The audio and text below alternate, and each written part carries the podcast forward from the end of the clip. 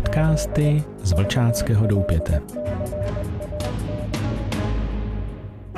Další pokračování na dobrodružné cestě scoutingem. Odkrývání historie, listování minulostí, hledání smyslu a podstaty scoutingu.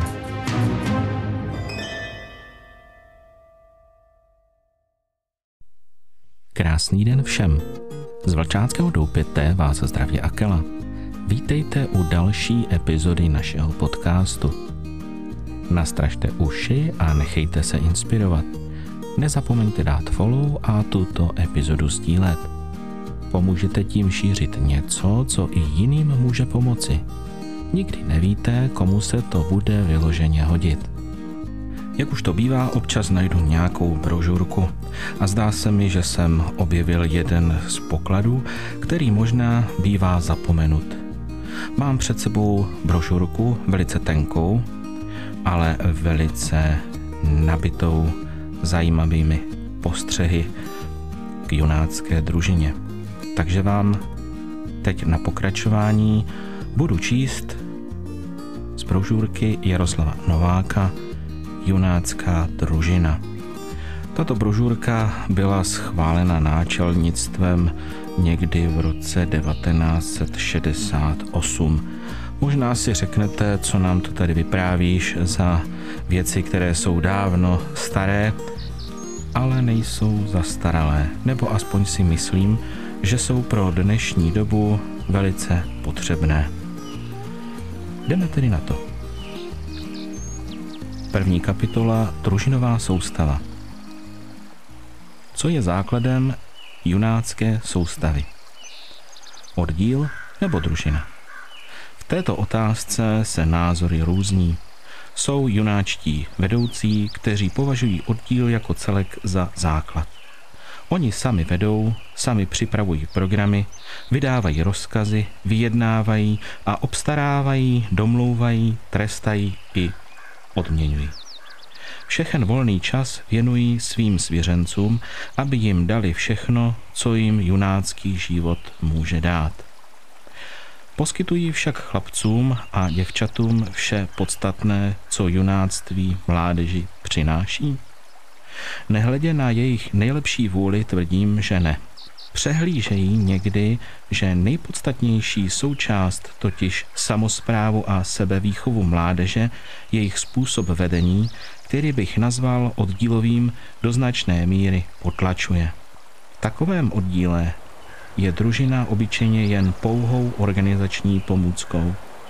Nezáleží na tom, zda dnes má 6, zítra 10 členů. Zda kovařík je dnes u jelenů a zítra u vlků.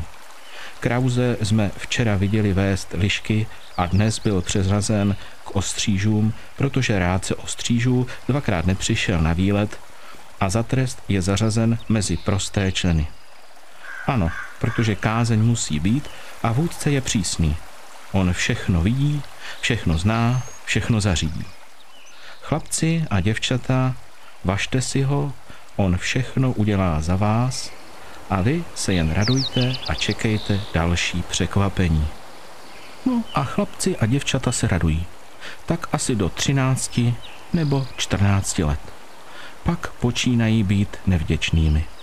Ty nejhodnější přestanou chodit v nesmírné lítosti vedoucího, zradili oddíl, buď to přejdou do jiného oddílu, kde to není tak přísné, nebo se obrátí k junáctví zády úplně. Jiní, ti podnikavější, mají na věci jiný názor a dokonce vůdce buď přímo nebo aspoň potají kritizují. Jakým právem, když on dře a dře, vymýšlí, organizuje a stará se.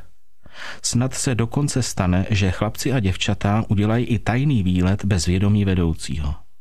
A potají si šeptají, že to bylo prima.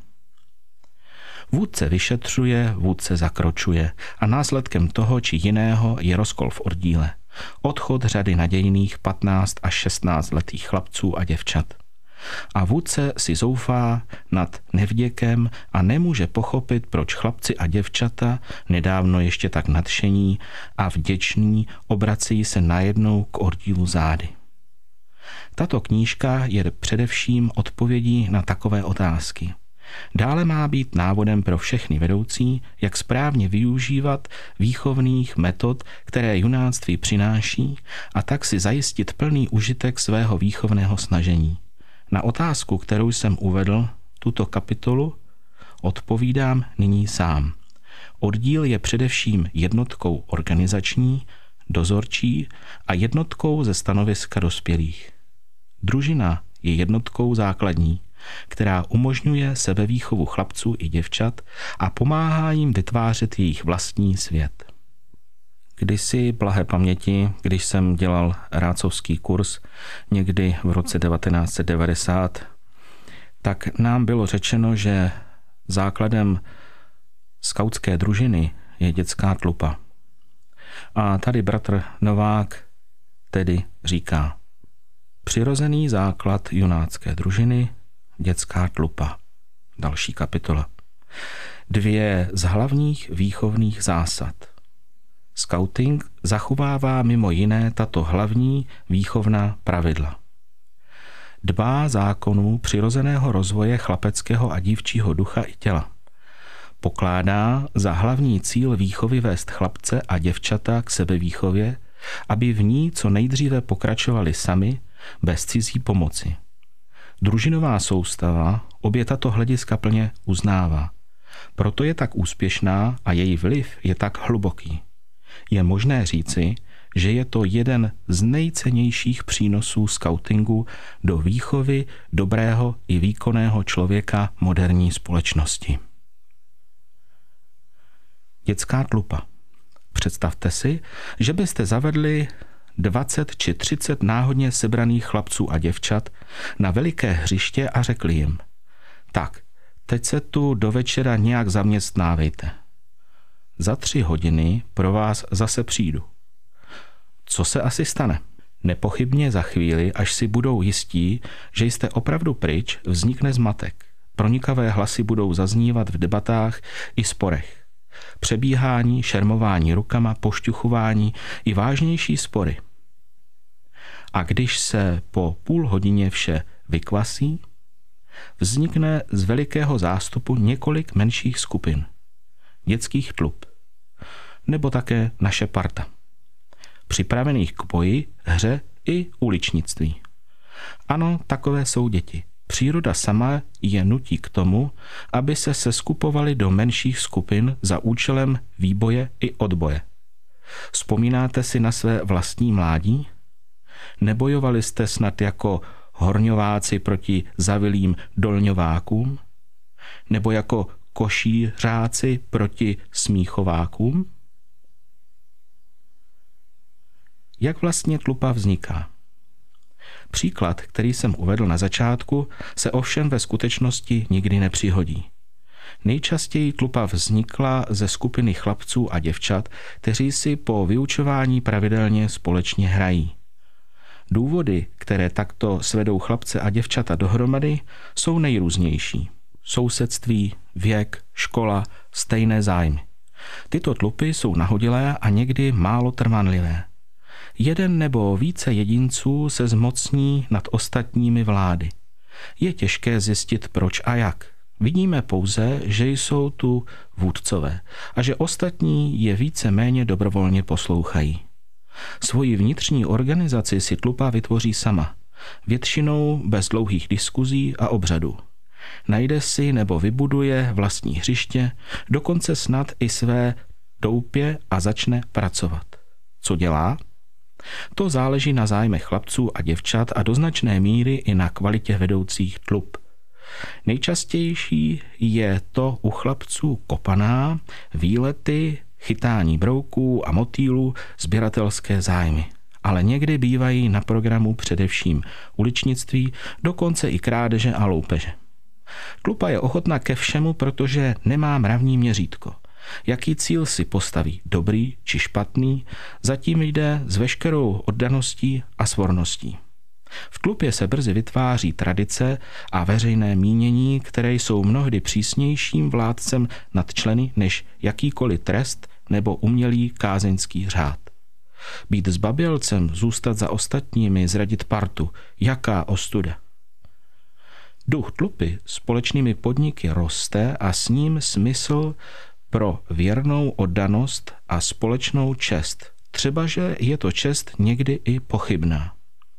Všechno lze zhrnout takto. Tlupa je přirozený společenský útvar, který je příznačný pro dětský věk mezi 12 až 15 lety. Má svůj vlastní vnitřní i vnější život, který násobí a prohlubuje život každého jednotlivého člena. Z tlupy uděláme junáckou družinu. Houchování dětí v tlupy můžeme pozorovat všude, ve městě i na vesnici, v Evropě i u primitivních národů. Jde jistě o rys hluboce zakotvený v samé podstatě dětství. Možno říct, že jde přímo o jeden z pudů řídících rozvoj bytosti. Stavět se proti pudům, potlačovat je, není programem nové výchovy a tedy ani ne junáctví. Vznik přirozených dětských klub přijímá junáctví za základní stavební kámen. Mění nespořádanou tlupu v ukázněnou junáckou družinu. Družina je tedy tlupa chlapců a děvčat spojená totožnými zájmy a pracující společně pod vedením schopného náčelníka. Toho, kterému v junáku říkáme rádce. Tato junácká družina je ovšem o mnoho více než pouhá náhodná pouliční parta. Ta bývá dnes silná a zítra zanikne nebo se rozdrobí. Ustálenost junácké družiny je zajištěna především podporou a rozumným dohledem junáckého vůdce. Její činnost usmírňuje junácký program, který je velmi pestrý a odpovídá dětským zájmům. Družinu posiluje oddanost k zákonu junácké cti. Věrnost zajišťuje slavnostní junácký slib. Zájem udržuje a podporuje příslušnost k oddílu, který je souhrnem několika tlub, k celému junáctví i k světovému skautingu. A to je nesmírná morální síla a opora, kterou tlupa nemá. Výhody družinové soustavy. Družina a oddíl. K vzájemnému vztahu družiny a oddílu se ještě několikrát vrátíme. Je třeba zdůraznit, že oddíl se nerozpadá na družiny, ale několik družin se seskupuje v oddíl.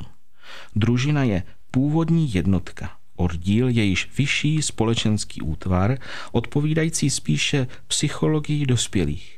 Předností junácké výchovy je, že při své práci, výchově i organizaci respektuje tuto zvláštnost. Je schopna splnit přirozená přání chlapců i děvčat.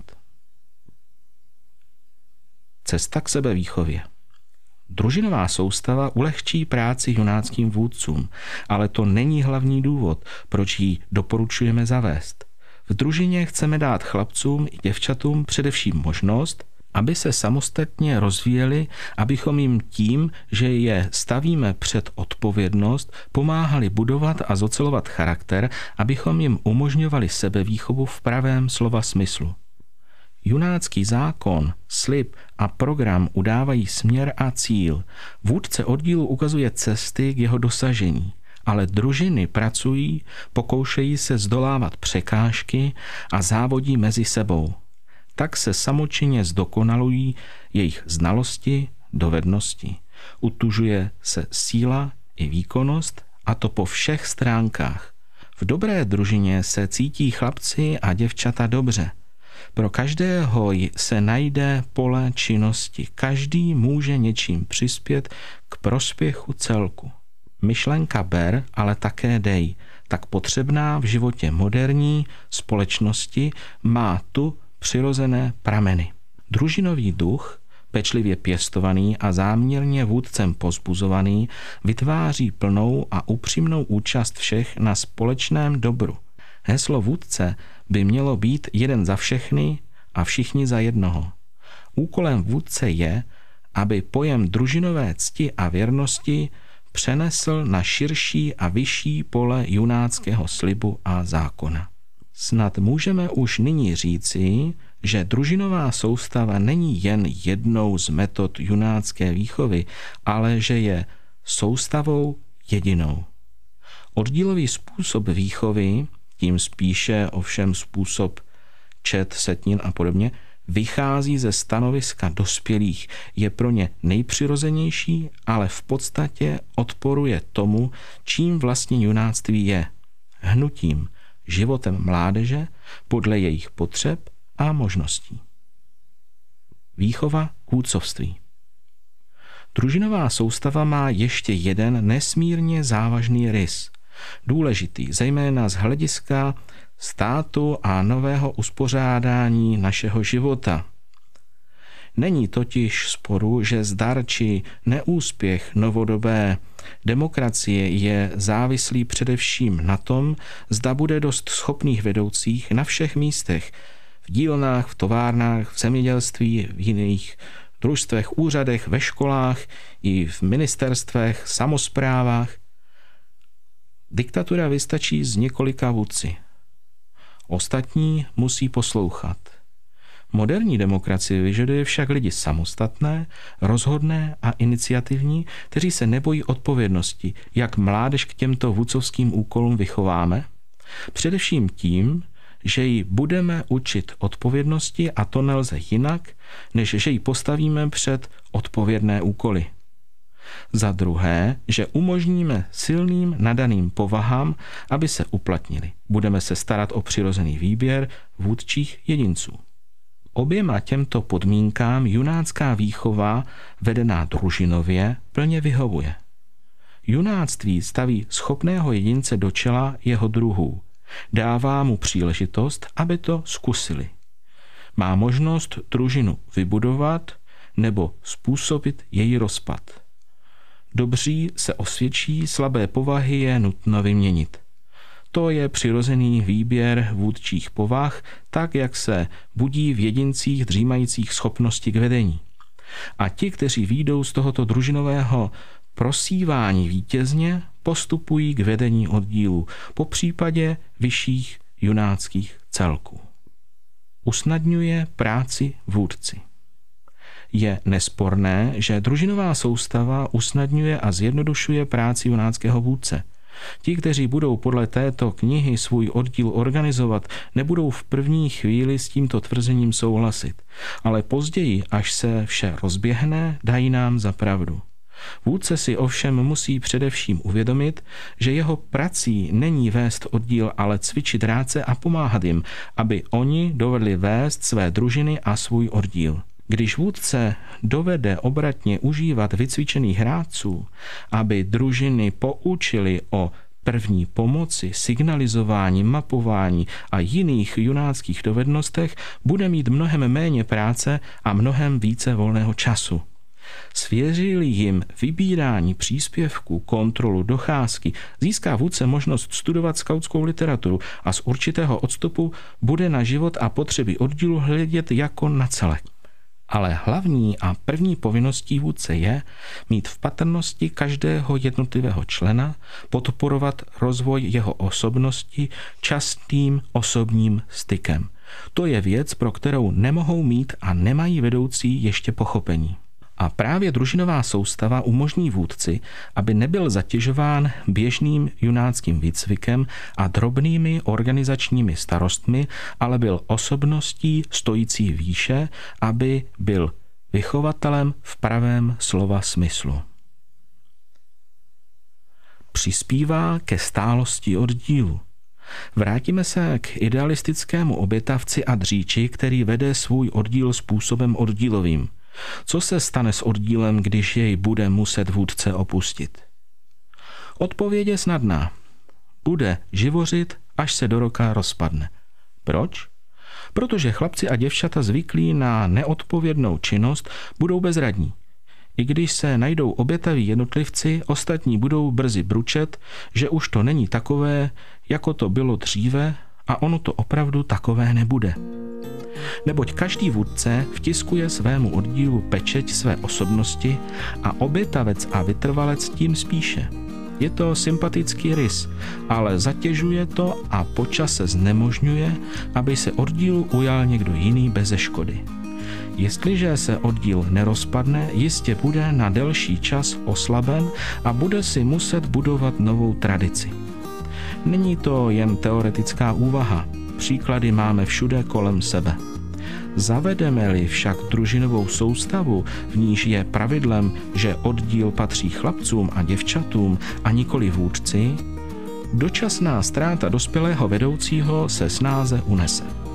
Chlapci a děvčata přece nedají zaniknout svému oddílu. Jsou vycvičení ve vedení, třeba že jim chybí rada a ochrana vůdcova. Ale snad bude možné mezi nimi nalézt někoho, kdo by vůdce nahradil nebo si spíše přizpůsobí nového vůdce svým potřebám a zvyklostem. Tak to by prozatím bylo všechno, příště budeme pokračovat dále a věřím, že nám tato slova budou k užitku. Tak vám přeji hezké dny a příjemný poslech u dalšího podcastu. A nezapomeňte tento podcast šířit. Můžete třeba pomoct i druhým, kteří hledají pomoc a radu. Díky a naslyšenou příště.